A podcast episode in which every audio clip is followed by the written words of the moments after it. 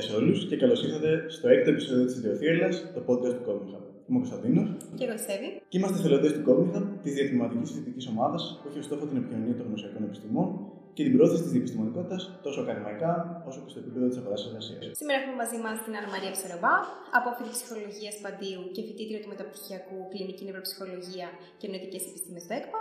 Άννα Μαρία, καλώς ήρθες. Καλώς ήρθατε. Είμαστε πολύ που μαζί μας. Θα θέλαμε να ξεκινήσουμε ρωτώντας τι είναι ουσιαστικά ένας κλινικός νευροψυχολόγο, με τι ασχολείται, γιατί πολλοί μπορεί να μην ξέρουν. Ωραία, λοιπόν, αρχικά είναι ένας όρος ο οποίος έχω την εντύπωση ότι στην Ελλάδα τουλάχιστον έχει αρχίσει να ακούγεται περισσότερο, ας πούμε, την τελευταία δεκαετία. Αυτό δεν σημαίνει ότι δεν υπήρχαν πιο πριν mm. νευροψυχολόγοι, απλά δεν ήταν τόσο αναγνωρισμένο ως ειδικότητα. Όταν λέμε κλινικός, εννοούμε οποιοδήποτε επαγγελματίας ασχολείται με ασθενείς, τους οποίους συναντάει, προσπαθεί να βρει ποια είναι τα προβλήματά τους και να τους προσεγγίσει θεραπευτικά. Νευροψυχολόγο τώρα είναι ένας επιστήμονας ο οποίος έχει μελετήσει πώς προκύπτουν από τον εγκέφαλο όλες οι νοητικέ λειτουργίες. Όλες τουλάχιστον όσε ξέρουμε μέχρι στιγμή πώς προκύπτουν. Επομένως, ένας κλινικός νευροψυχολόγο είναι ένας άνθρωπος ο οποίος βλέπει ασθενείς οι οποίοι μπορεί να έχουν νοητικά προβλήματα, ε, πάρα πολλές αιτιολογίες από πίσω και που έχουν προκύψει από πολλά διαφορετικά πράγματα. Προσπαθεί να δει ακριβώς ποια είναι τα ελλείμματά του και τι μπορεί να κάνει για αυτά. Θεωρείς ότι συνδυάζει, ας πούμε, κάπως την το κλινικό μάθημα με την ιατρική, με την ευρωεπιστήμη και την ψυχολογία κατά κάποιο τρόπο. Ένας νευροψυχολόγο, βασικά αυτό είναι μια ειδικότητα που δεν είναι αυτύπακτη.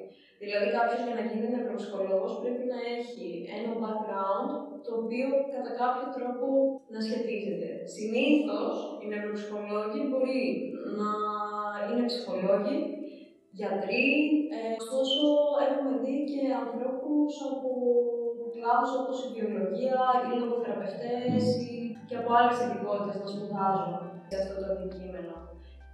Κάποιος ε, πρέπει σίγουρα να έχει κάποιες γνώσεις βασικές ψυχολογίας, ψυχιατρικής, νευρολογίας για να μπορέσει να τα ενοποιήσει και να έχει μια σφαιρική άποψη για το αντικείμενο το οποίο ασκεί. Ουσιαστικά όμως ο πυρήνας του πράγματος είναι ότι είναι κάποιος που έχει μελετήσει πώς προκύπτουν οι διεργασίε από τον εγκέφαλο και σε φυσιο... φυσιολογικό επίπεδο. Δηλαδή, ξέρει να το πω, και τη συνδεσμολογία που υπάρχει μέσα στον mm. εγκέφαλο και πώς προκύπτει. Φαίνεται σαν κάτι που, θα, που βασικά στο μυαλό των περισσότερων μπορεί να κάνει ένας νευρολόγος, αλλά δεν ισχύει τόσο. Καθώς ένας νευρολόγος μπορεί να ασχολείται κυρίως με κινητικά ή αισθητηριακά ελλείμματα. Αλλά οι νευροψυχολόγοι ουσιαστικά μαθαίνουν πολύ περισσότερο στην νοητική σφαίρα του ανθρώπου.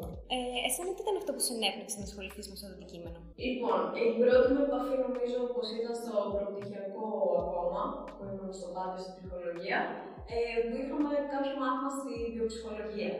Η βιοψυχολογία και η νευροψυχολογία δεν είναι ακριβώ το ίδιο πράγμα, αλλά είναι πάρα πολύ κοντά.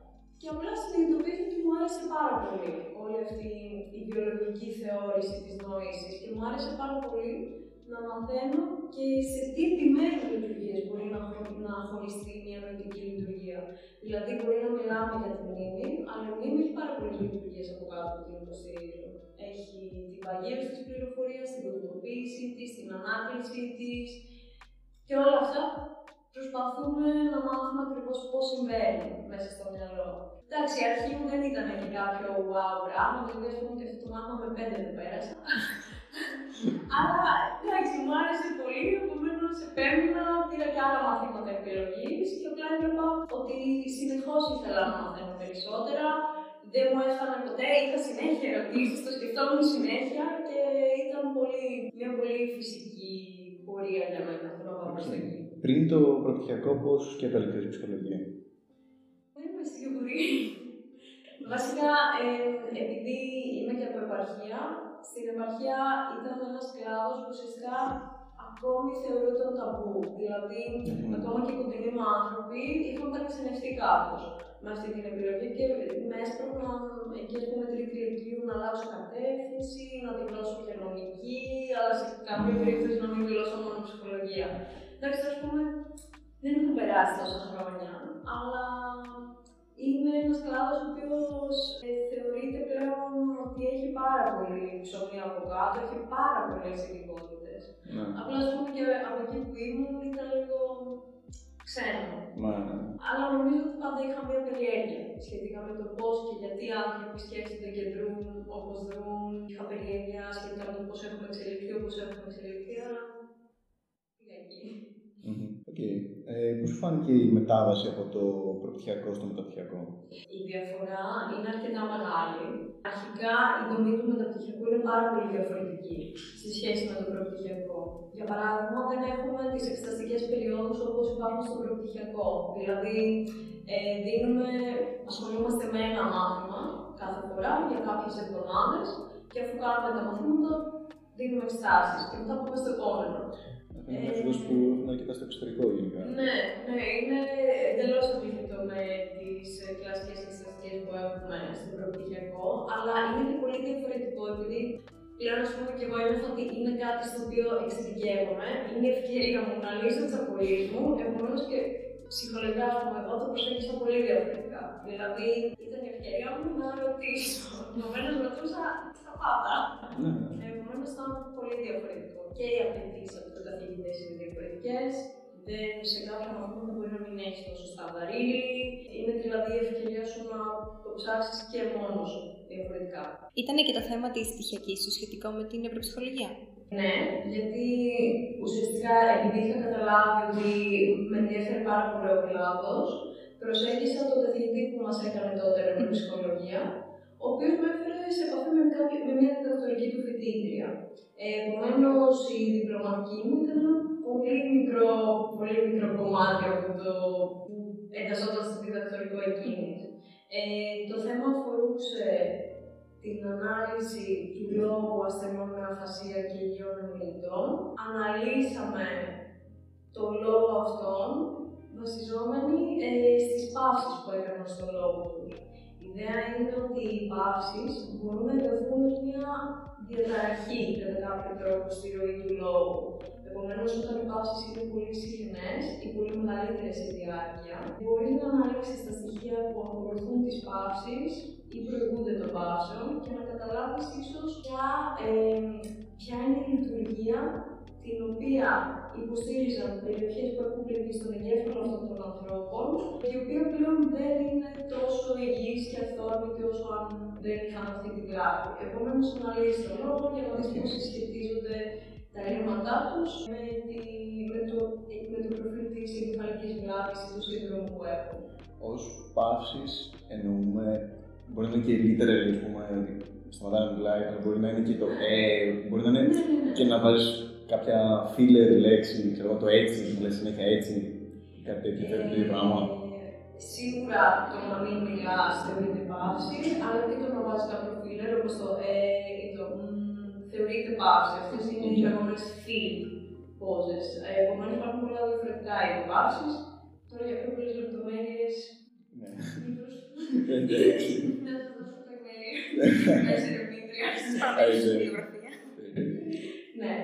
Επομένως, ναι, και η πτυχιακή μου ήταν σχετική με το κλάδο και για μένα ήταν πολύ σημαντικό γιατί ουσιαστικά με έφερε σε επαφή με ανθρώπους που ασχολούνται με αυτό ερευνητικά και μέσα από αυτό έμαθα και το συγκεκριμένο μεταπτυχιακό και αποφάσισα ότι ήθελα να το κάνω και πήρα και κάποια καθοδήγηση για το πώς να φτάσω ως εκεί. Ποια εφόδια πιστεύει ότι χρειάζεται κάποιος που ενδιαφέρεται να μπει σε αυτό το μεταπτυχιακό, έχεις έτσι κάποια συμβουλή να δώσεις προς τους ενδιαφερόμενους; Αρχικά, πολύ περιέργεια. Πρέπει να θες να μάθεις, να θες να κάνεις να διαβάσεις. Είναι ένα μεταπτυχιακό το οποίο κρατάει δύο χρόνια. Ο πρώτος 1,5 χρόνος είναι κοινός για όλους τους φοιτητές του μεταπτυχιακού και το τελευταίο εξάμεινο χωριζόμαστε σε δύο κατευθύνσεις. Κάποιοι πάνε στην κλινική νευροψυχολογία και άλλοι στις νοητικέ νευροεπιστήμε, που είναι αντίστοιχος ερευνητικός κλάδος του χώρου. Για να μπεις, πρέπει να δώσεις και κάποιες εξετάσεις. Ε, οποίε κάθε φορά υπάρχει κάποια θεματολογία στην οποία πρέπει να έχεις διαβάσει. Όταν μπήκα εγώ, ας πούμε, έπρεπε να ξέρουμε κάποια πράγματα από στατιστική, κάποια βασικά βιολογία, κάποια βασικά πράγματα για το νευρικό σύστημα και αν θυμάμαι καλά στατιστική.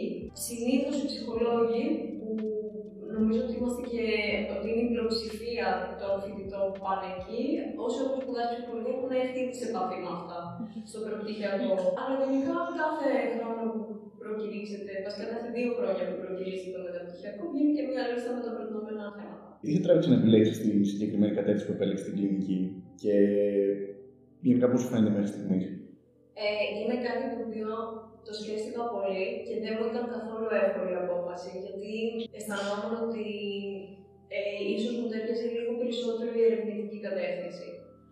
Αλλά αφού το σκέφτηκα πολύ και το συζήτησα και με φοιτητές μου άτομα, αποφάσισα πως αρχικά η κλινική κατεύθυνση με έκανε να νιώθω λίγο πιο σίγουρη από θέμα επαγγελματικής αποκατάστασης. Ε, ωστόσο και πάλι δεν είναι κάτι που θα μπορείς εύκολα να κάνεις αν δεν σου αρέσει. Δηλαδή, αν δεν μου άρεσε καθόλου, δεν θα μπορούσα να το υποστηρίξω. Επίσης, σκέφτηκα ότι αν πήγαινα στην κλινική κατεύθυνση, αυτό δεν θα με εμπόδιζε το να ασχοληθώ και ερευνητικά σε κάποιο επίπεδο.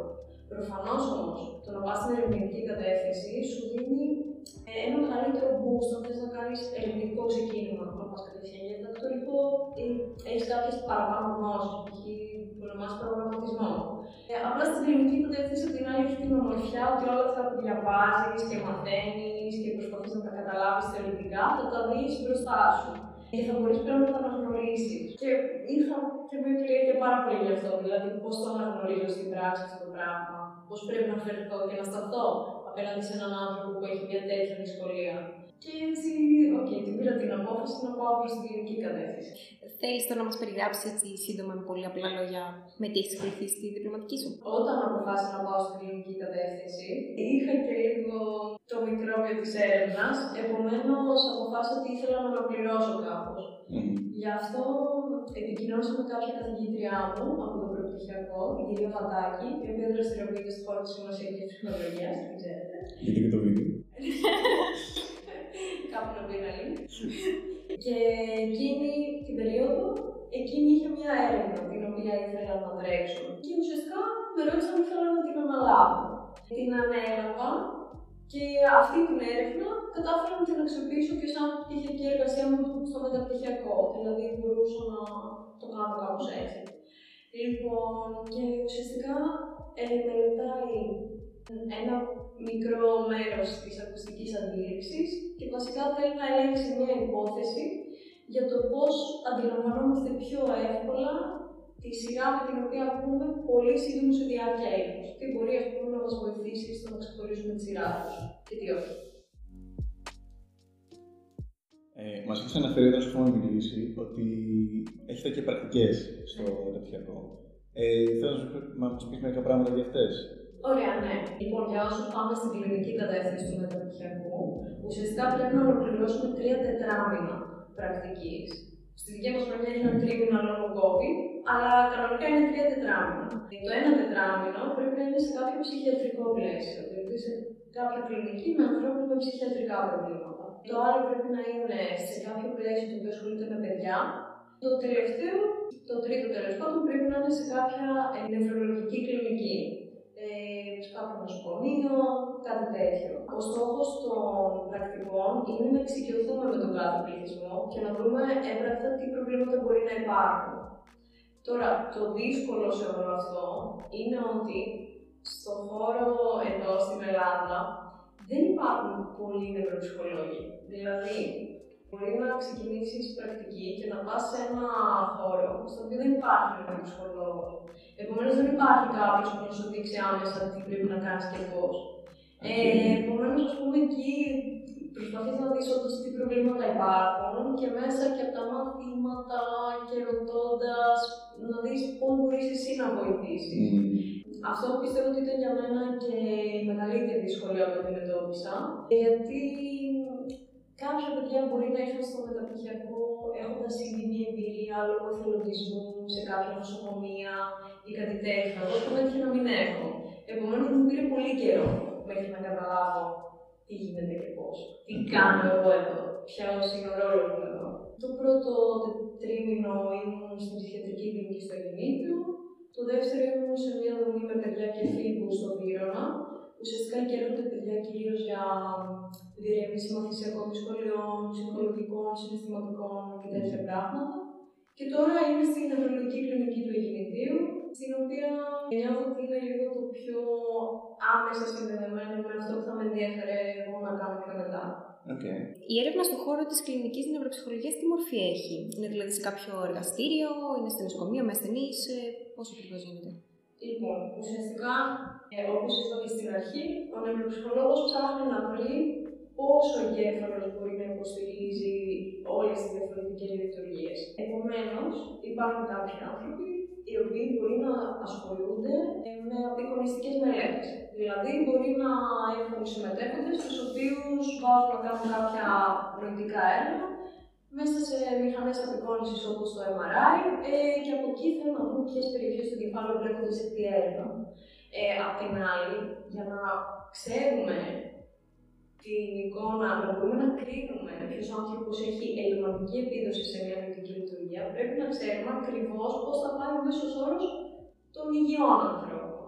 Επομένως, υπάρχουν άλλοι οι οποίοι κάνουν μελέτες ακριβώς για αυτό το πράγμα. Χρησιμοποιούν υγιή πληθυσμό για να δουν ποιες είναι οι τυπικές επιδόσεις σε κάποια έργα. Μετά υπάρχουν άλλοι που χρησιμοποιούν και αξιοποιούν ε, ασθενείς για να δουν ποιο είναι το νευροψυχολογικό προφίλ στι συγκεκριμένε ασθένειε. Για παράδειγμα, οι ασθενείς με κατάθλιψη, σχιζοφρένεια περιμένουμε να έχουν ελληματικές επιδόσεις σε συγκεκριμένους τομείς. Δηλαδή, μπορεί να έχουν συγκεκριμένα έλλειμματα στην προσοχή, στη μνήμη ή στην οπτική αντίληψη.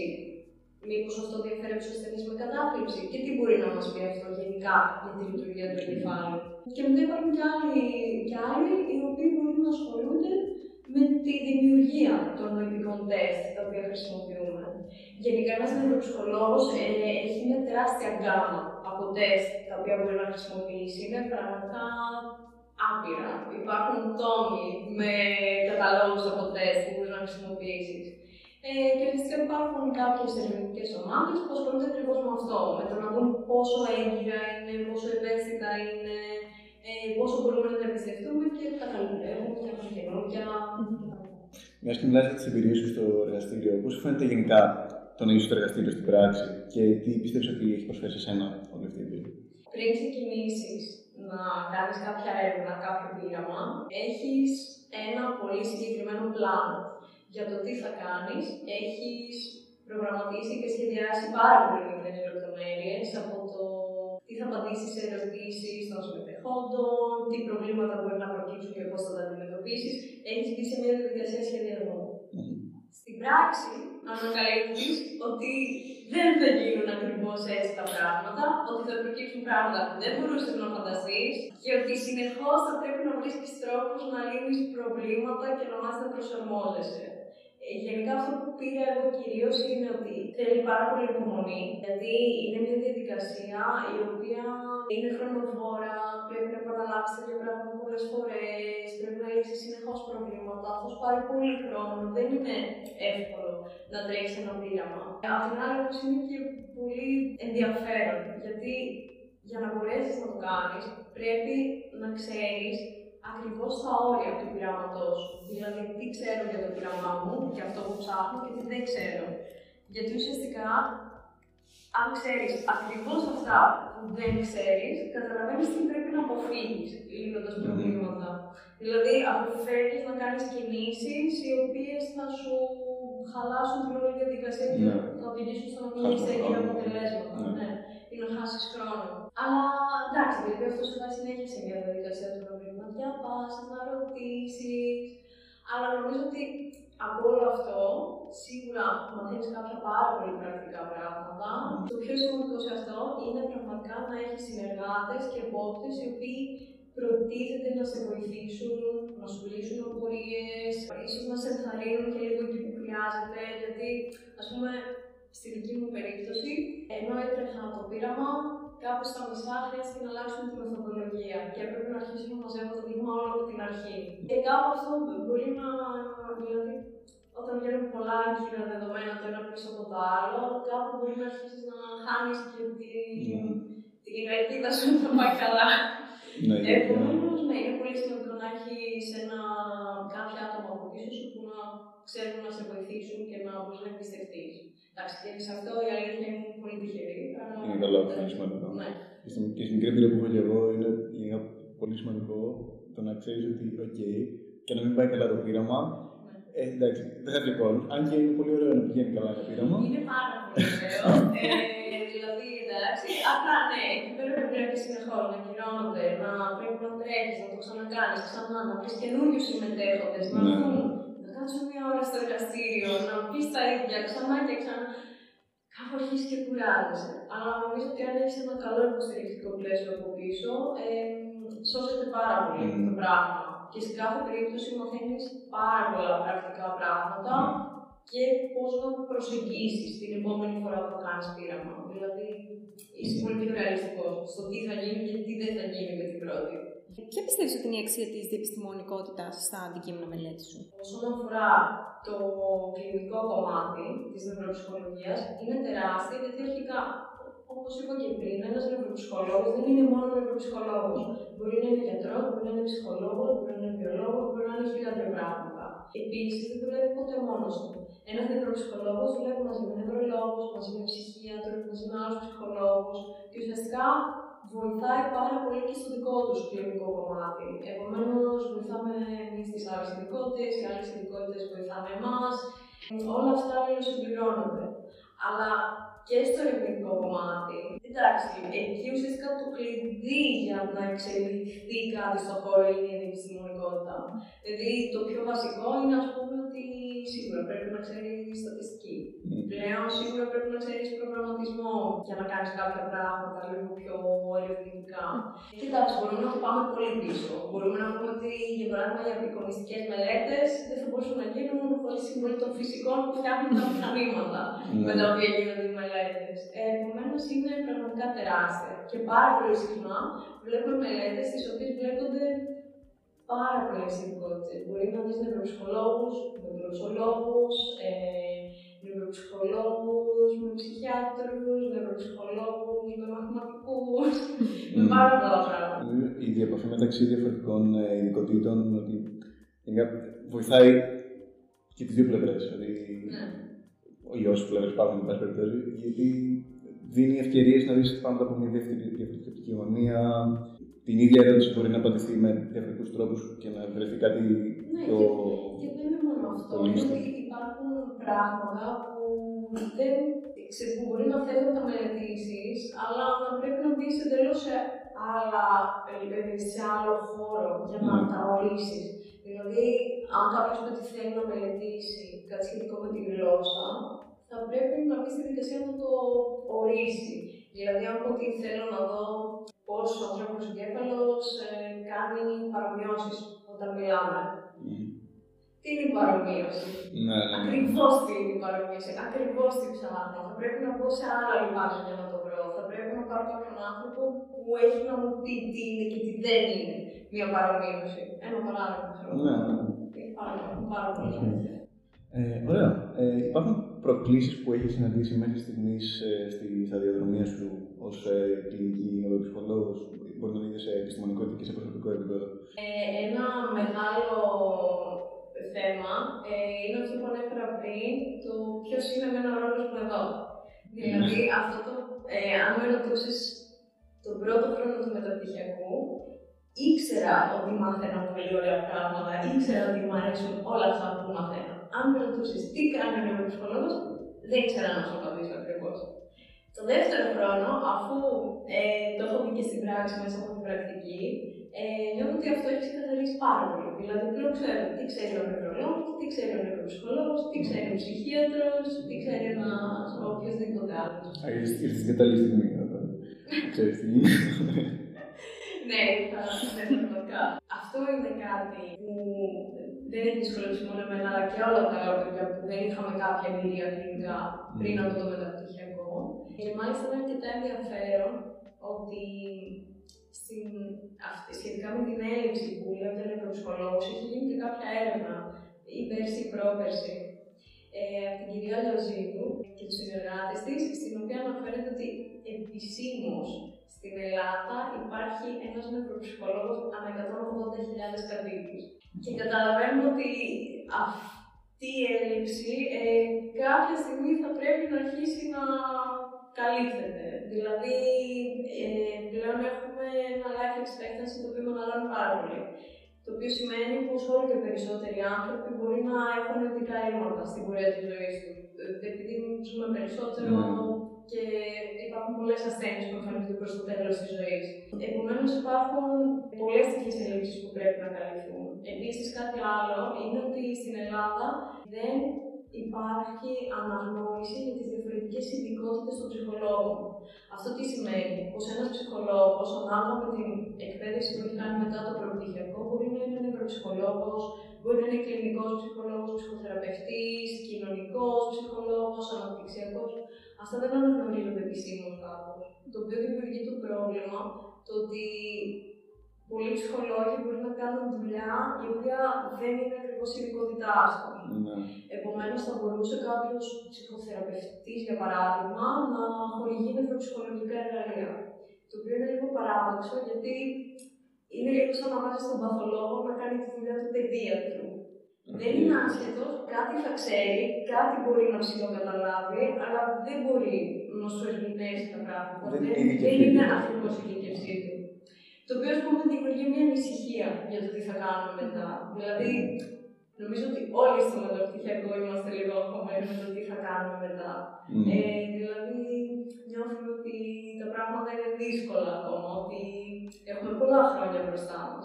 Και αυτό είναι μια ανησυχία που έρχεται και ξαναέρχεται μέσα στο μεταπτυχιακό και πριν τελειώσεις και σε κάποιους και πριν καν μπεις στο μεταπτυχιακό. Εντάξει, αυτό που έχω να πω είναι ότι δεν μπορεί να ξέρεις από πριν όλα τα δεδομένα τα οποία θα έχεις τελειώνοντας το μεταπτυχιακό. Καλό είναι να ακούς, να έχεις ανοιχτές τι κεραίε, να μιλάς με κόσμο και εντάξει, ουσιαστικά και η εξερεύνηση του χώρου πορεία είναι. Δηλαδή, πάντα στην πορεία βρίσκεται. Δεν μπορείς να το προγραμματίσεις. Εσύ τι σκέφτεσαι να κάνεις, μιας και τώρα τελειώνεις σιγά σιγά το μεταπτυχιακό σου, έχεις κάποιο Ναι. πλάνο για δακτορικό. Ναι, δεν ξέρω. λοιπόν, δεν είμαι σίγουρη. Σκεφτόμουν να πάω για έρευνα για κάποιους μήνες, όχι απαραίτητα σε διδακτορικό επίπεδο. Ε, πλέον όμως σκέφτομαι να συνεχίσω και κλινικά. Κυρίως περιμένω να τελειώσω το μεταπτυχιακό για να δω ακριβώς πώς θα είναι τα πράγματα και τι μπορεί να έχει προκύψει μέχρι τότε. Παράλληλα, εξερευνώ αυτέ τι πιθανότητες, δηλαδή ψάχνω να δω τι υπάρχει, ψάχνω να δω τι υποτροφή υπάρχουν, τι ερευνητικά κέντρα, σκέφτομαι πιθανότητες τι μπορεί να μου άρεσε, αλλά ακόμα δεν έχω καταλήξει σε κάτι. Και νομίζω ότι δύσκολα καταλήγει ακριβώς να πεις ότι θέλω να κάνω αυτό και αυτό ακριβώς να κάνεις. Δηλαδή είναι πολύ ρευστά τα πράγματα και πλέον δεν είναι κάτι ότι σπουδάζουμε κάτι και σίγουρα αυτό θα πάμε να κάνουμε. Δηλαδή πλέον όλοι ξέρουμε ότι σπουδάζουμε κάτι, μετεκπαιδευόμαστε σε κάτι άλλο, Μμμ. συνεργαζόμαστε με κάποιον άλλο και στο τέλος φτιάχνεις ένα πράγμα που σε βγάζει ως κάτι. Γενικότερα, τι ευκαιρίες υπάρχουν στον χώρο, δηλαδή τι μπορεί να κάνει κάποιος τελειώνοντας; Σίγουρα εξαρτάται και από την κατεύθυνση την οποία έχεις πάρει στο μεταπτυχιακό. Πολλά παιδιά συνεχίζουν πάνε να δουλέψουν κάπου κλινικά, άλλοι πάνε να κάνουν κάποιο διδακτορικό, άλλοι κάνουν και τα δύο ταυτόχρονα, ή κάποιοι άλλοι μπορεί να συνεχίσουν να, συνεχίσουν να μετεκπαιδεύονται. Δηλαδή, μπορεί κάποιος να βγει από το μεταπτυχιακό και να αποφασίσει ότι θέλει να κάνει και κάποια μετεκπαίδευση στην ψυχοθεραπεία. Σε κάθε περίπτωση, και πάλι θα πω το ίδιο που είπα πριν, ότι είναι μια πορεία η οποία αλλάζει αρκετά. Δηλαδή, και το να πεις ότι θα δουλέψει κλινικά έχει πολλές υποκατηγορίες από κάτω. Θα δουλέψω με νευρολογικούς ασθενείς, με ψυχιατρικούς ασθενείς, θα δουλέψω με παιδιά, θα δουλέψω στην αποκατάσταση ασθενών. Υπάρχουν πάρα πολλές πιθανότητες. Είναι ένας κλάδος ο οποίος πραγματικά πιστεύω πως ε, σιγά σιγά αρχίζει να έχει όλο και περισσότερα πράγματα που μπορείς να κάνεις. Δεν ήταν εκεί η κατάσταση σε καμία περίπτωση ε, και ακόμα είναι μια ειδικότητα που οι περισσότεροι άνθρωποι που θα με ρωτήσουν τι σπουδάζω και τους πω νευροψυχολόγο δεν, δεν ξέρουν καν τι είναι. Και δημιουργεί και διάφορες παρανοήσεις σχετικά με το τι είναι.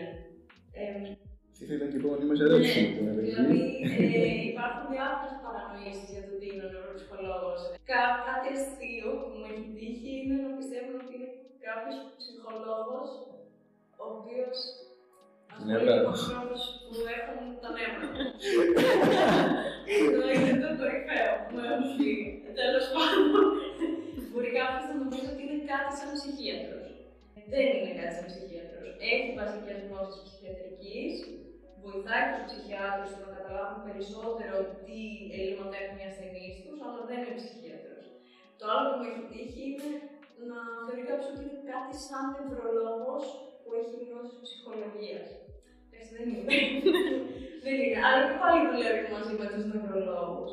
Γιατί ουσιαστικά υπάρχουν κάποια ελλείμματα τα οποία δεν θα μπορέσουμε να. δεν, δεν μπορούμε ακόμα τουλάχιστον να τα δούμε με εξετάσεις. Mm. Μπορείς σε έναν άνθρωπο να φαίνεται κάποια βλάβη στον εγκέφαλο τοπικολιστικά και να έχει ένα έλλειμμα το οποίο λέμε ότι, οκ, είναι λογικό να προκύπτει από αυτή τη βλάβη, γιατί ξέρουμε ότι αυτές οι περιοχές, ας πούμε, στον εγκέφαλο υποστηρίζουν αυτές τις λειτουργίες, οι οποίες τώρα δεν υπάρχουν, είναι, είναι, δεν είναι υγιείς. Αλλά υπάρχουν και κάποιες βλάβες που μπορεί να μην φανούν στην απεικόνιση, να μην φαίνονται κάποιες εξετάσεις.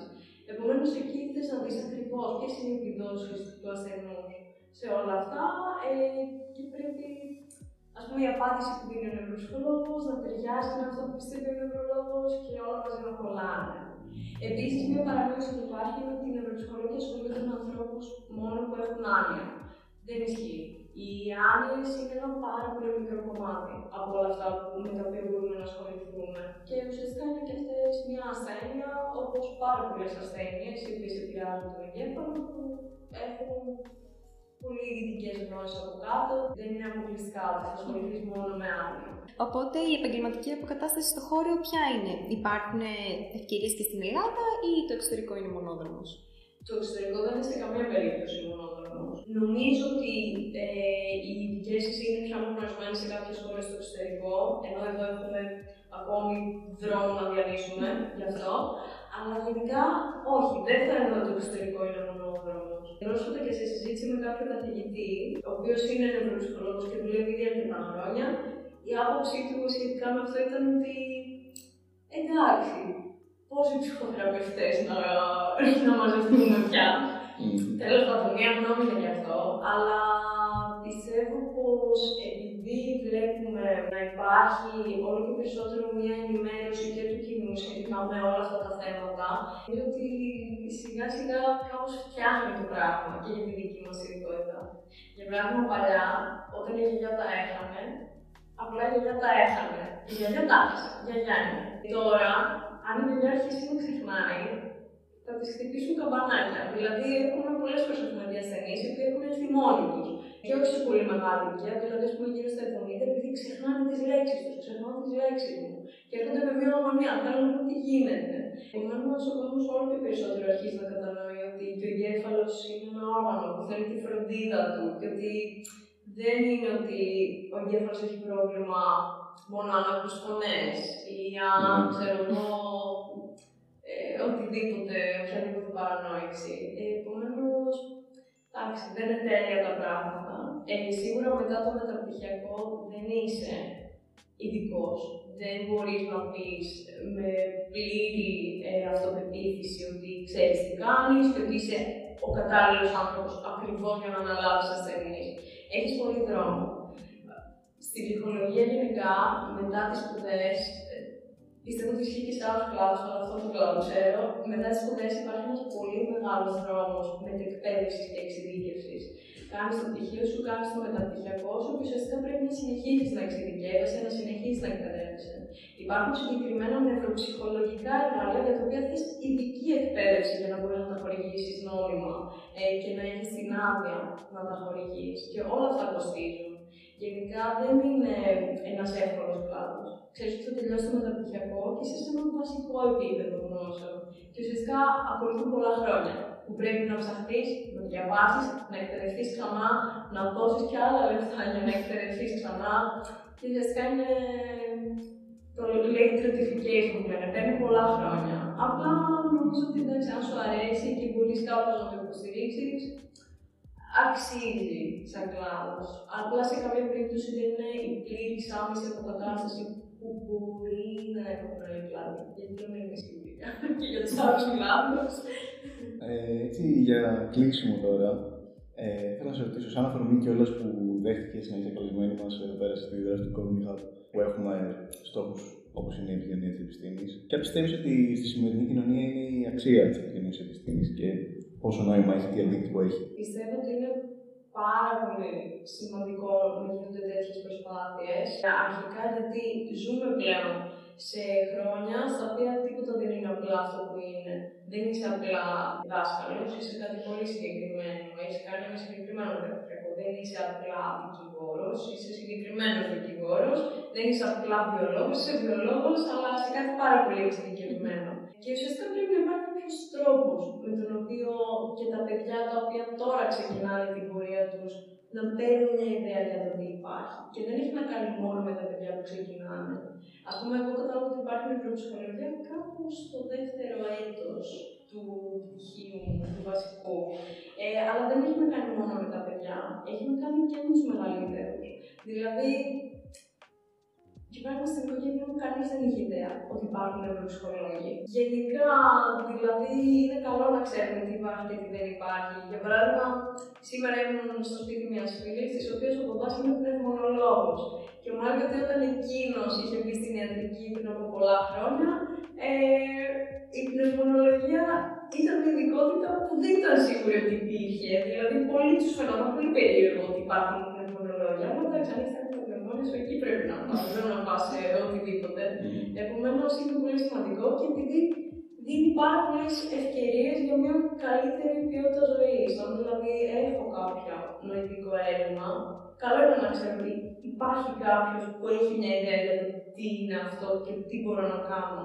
Πώς μπορώ να, να το, όχι να το θεραπεύσω, αλλά να ζήσω καλύτερα με αυτό το πράγμα ή να το καθυστερήσω όσο γίνεται. Ε, γενικά νομίζω ότι είναι πάρα πολύ χρήσιμο. Πλέον υπάρχουν τόσες ειδικότητες που χάνεσαι πραγματικά. Επομένως, μια ιδέα έστω κάτι να έχουμε ακούσει είναι καλό για να μείνουμε ενημερωμένοι. Ευχαριστούμε πάρα πολύ την Ανna Μαρία για την πολύ ενδιαφέρουσα συζήτηση. Ε, και ευχαριστούμε πάρα πολύ που είσαι καλεσμένη στο επεισόδιο της Ιδιαθήλα. Και εγώ. Ε, τώρα πες μας πού μπορούμε να σε βρούμε οι ακροατές μας; Έχω σίγουρα πάντα ανοιχτό το facebook μου, ε, το linkedin μου ή αν κάποιος έχει κάποια πορεία υπάρχει πάντα και το email. Ήταν το έκτο επεισόδιο της Ιδιοθύελας. Ευχαριστούμε και όλους εσάς που μας παρακολουθήσατε και μείνετε συντονισμένοι στο Cogni Hub για μελλοντικές μας δράσεις. Καλή συνέχεια.